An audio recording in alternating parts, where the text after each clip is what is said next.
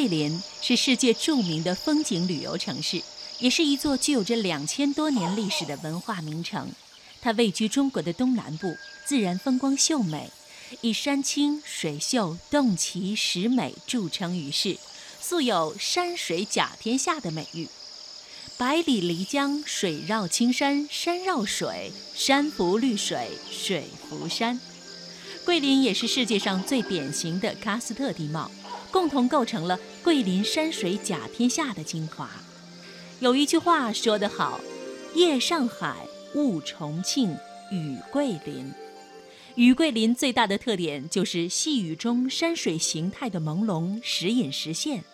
只有您看了烟雨中的桂林山水，才会明白中国古典山水画原来是写实的。当您乘坐竹筏畅游漓江，倾听油纸伞下沙沙的细雨声时，您一定会不由地唱起这动听的山歌。师傅给唱个山歌吧，多有意境啊！哦、下着雨的漓江，怎么生命的大跟头嘞？有楼嘞，怎么生命的起高楼嘞？有楼嘞，什么生命参与上哎？什么生命拱不头嘞？嘿，要是生命大跟头嘞，嘿溜溜嘞，大船生命起高楼嘞，嘿溜溜嘞，荷叶生命乘洋上哎，鸳鸯生命拱不头嘞。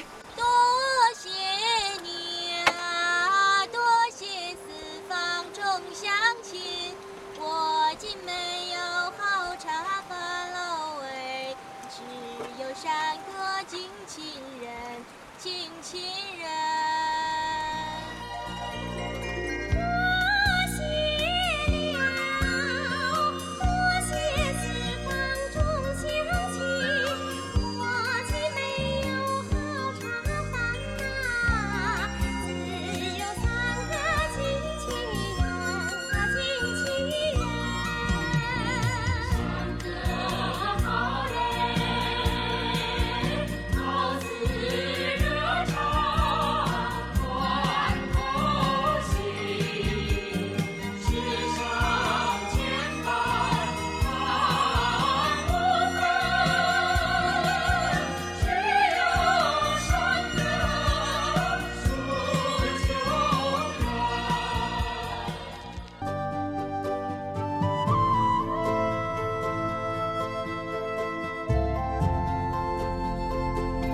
桂林山水甲天下，阳朔山水甲桂林。阳朔百里山川，处处奇山秀水，被誉为天上人间旅游乡。阳朔西街是游览桂林山水漓江风光后离船登岸的地方。这条长仅六百多米的小街，本是最传统的南国小镇，石板路面，灰砖骑楼，可它又是最洋气的。几乎所有的招牌都是中英文的。阳朔素有中国地球村的美誉，不同肤色、不同国度的旅游者都慕名来到阳朔。西街已经成为中国乡村国际旅游的名街。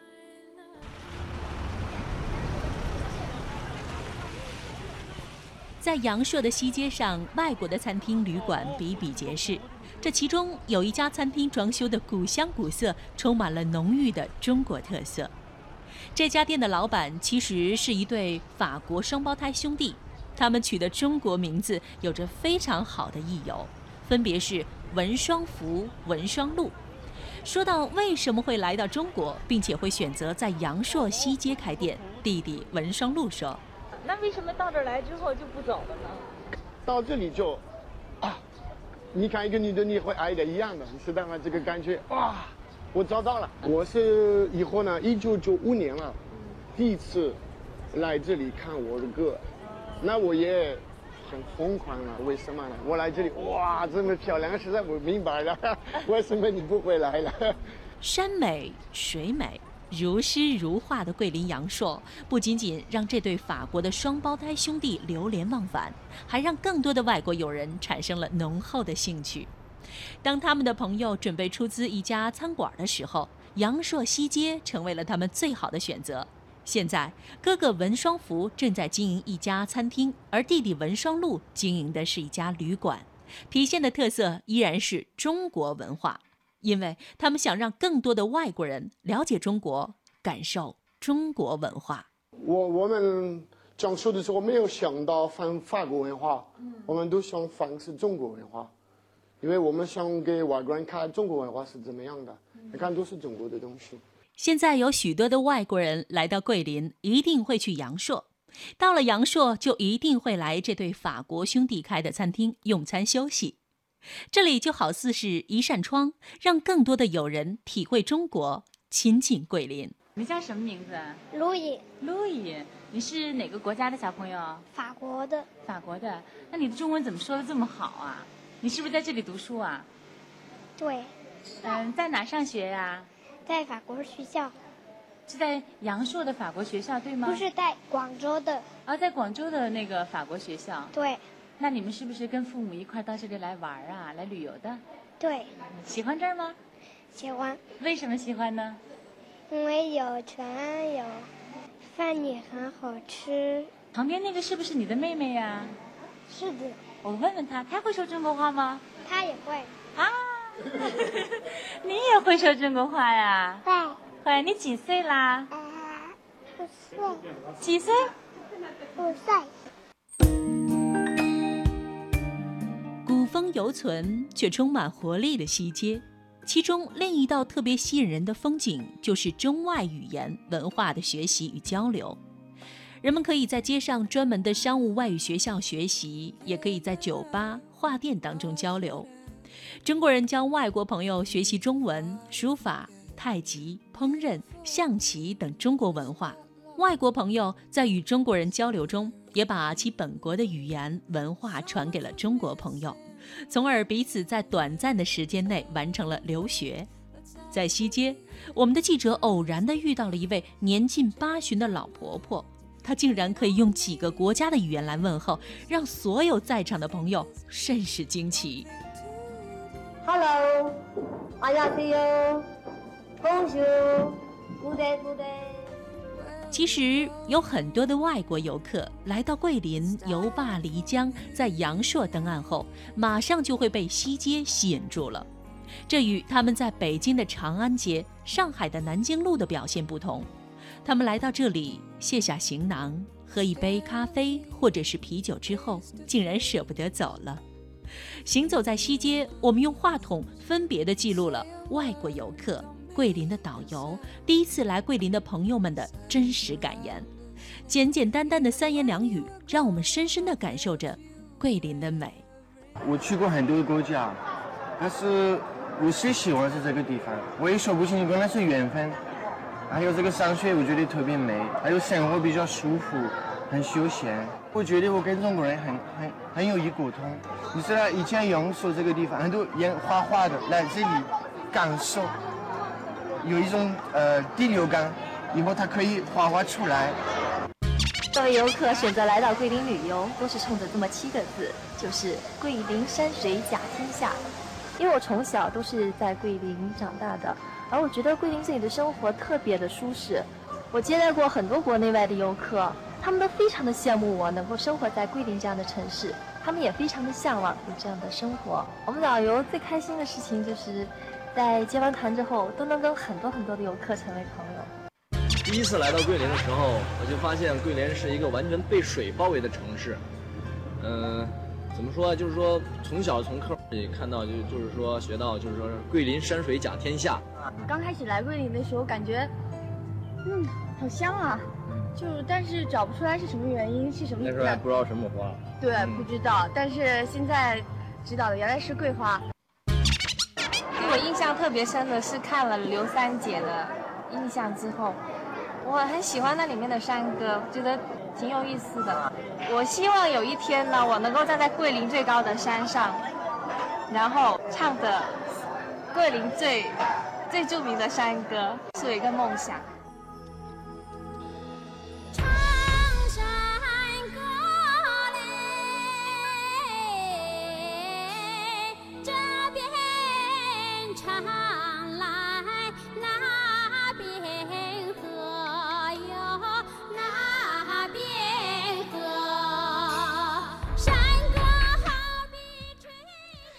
去过了桂林之后呢，我们再去到广西的龙脊梯田去看一看。连日来呢，广西的龙脊梯田蓄水明亮如镜，雨后云雾缭绕，与民族村寨呢是构成了一幅诗意美景图，由此呢也是吸引了众多的游客前来观赏。不仅如此呢，传统民俗正在散发出越来越大的魅力。龙胜各族自治县泗水乡有呃泗水乡等不少的少不少的这个民族村寨呢，也是举办了丰富的民俗活动，吸引了一大批喜爱民族风情旅游的客人。那接下来我们就到龙脊古壮寨去走一走，逛一逛。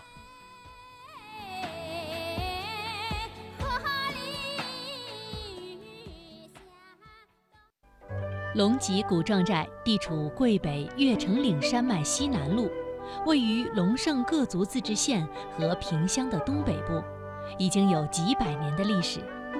据古壮寨廖姓、侯姓族谱以及潘家祖坟碑刻记载，三姓祖先均来自南丹庆元府。根据龙胜县志记载，龙脊廖姓于明代万历年间迁入现在居地。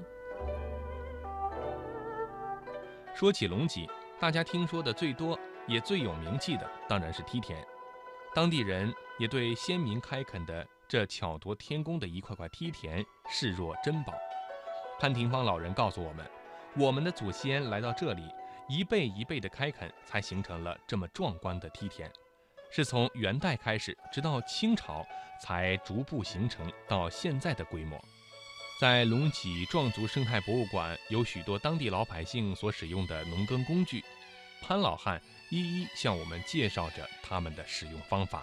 像咱们这儿就是一直到现在就是还是以那个农农耕为主啊啊，对，农耕。那现在再一个，我们这个农耕而不但是农耕为主，而且是保持我们原来那种历史的偶耕那种方方式的。咱咱这个梯田大小不一，不一，大小不一。呃、你看哦，大的是不超过一亩。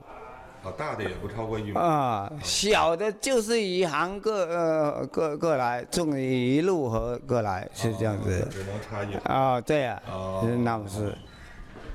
你看这现在这些都是我们那个偶耕这个工具，呃，偶偶耕工具，这个还用吗？用用，现在用。哦，现在用。这个是犁，这个是拔，这个是上面那个呃拉的那种。就一般一般以前我们这个还没有搞集体的时候，一般是两夫妇做的。两夫做的，女的在前面拉，男的在后面推，啊，但为什么现在我们百分之五十的耕地耕作还是用这种方式？为什么？你看我们这个梯田带小拐的，这个牛进去转不过身来，啊，膝盖更加进不去，就必须用人。啊，必须用人，所以现在还是用这个更多这个啊这个方式。呃，从很久的时候，老人家流传着一首民歌，啊，我把这个偶跟这个一首民歌唱给你们听一下啊。你都来，我已到，龙脊根田不用牛。历史跟错地方是基金龙脊环保留。由于是依山而建，因地制宜，因此这些梯田大的不过一亩，小的仅仅能够插上一两行的禾苗。传说当地曾有一个苛刻的地主交代农夫说，一定要耕完二百零六块梯田才能收工。可农夫耕了一整天，数来数去只有二百零五块，无奈之下，他只好拾起放在地上的蓑衣，准备回家，竟惊喜地发现，最后一块田就盖在蓑衣的下面。龙脊的魅力在这层层叠叠的梯田中尽情展现着，行云流水般的线条，酣畅淋漓的韵律，鬼斧神工的造型，如诗如画的意境，真可以说是妙韵天成。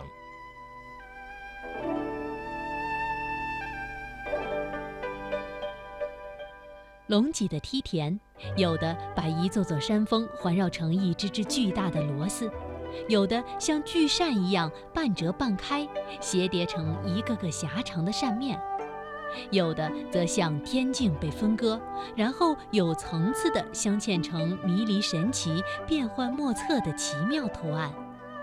山路悠悠，蜿蜒在跌宕有致的梯田里，壮歌袅袅，飘忽成山水映照的缕缕云烟。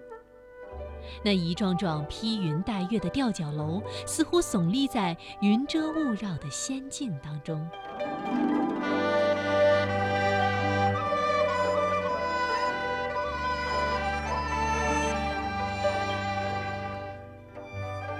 看那高低起伏的群山上蜿蜒着一层层梯田，就像一级一级直上青天的天梯，又像天与地之间一幅幅巨大的抽象画，久久凝视我们，不禁被深深地震撼了。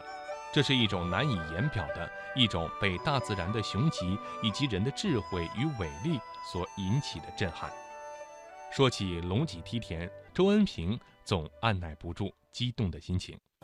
呃，龙脊梯田呢，由元代开始修建，元初的时候开始修建，到明末明末清初的时候已经全部成型。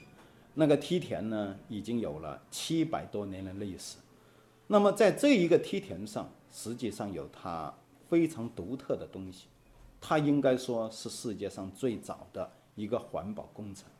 正因为我们群众把坡地建为了梯地以后，使得水土保持能够保持到现在。我们看着这磅礴的梯田，不由得使我们想到了三个关键词。第一个，力量，是我们群众开山辟岭的力量；第二个是他们的技术，这是最早的生态环保工程，这是他们的技术，这是他们的理念。第二个，由山脚一直把梯田修到山巅，那么就最少的有一百多层，最多的有三百多层的梯田。三百多层的梯田，它怎么能够从一个目不识丁的群众，怎么能够把山脚的梯田能够把它修到山巅去？这不由得就为我们当时的水平技术或者其他的什么技术所折服。第三个是艺术，在这大山之上把梯田横贯其中，春天的时候水把梯田灌满，像一面面明镜由山谷叠到山巅，夏天的时候禾苗茁壮成长，就构成绿色的丝行，秋天整个山一片金黄，就变成一座座的，整个龙脊山上就变成一座座的金宝塔。冬天的时候，白雪皑皑覆覆盖在田埂上，就像是银龙飞舞。所以我们常常说，春如片片明镜，夏如道道绿波，秋如座座金塔，冬是银龙飞舞，就构成了龙脊山上一年四季不同的景色。很多人就问我，龙脊山上你感慨最多的是什么？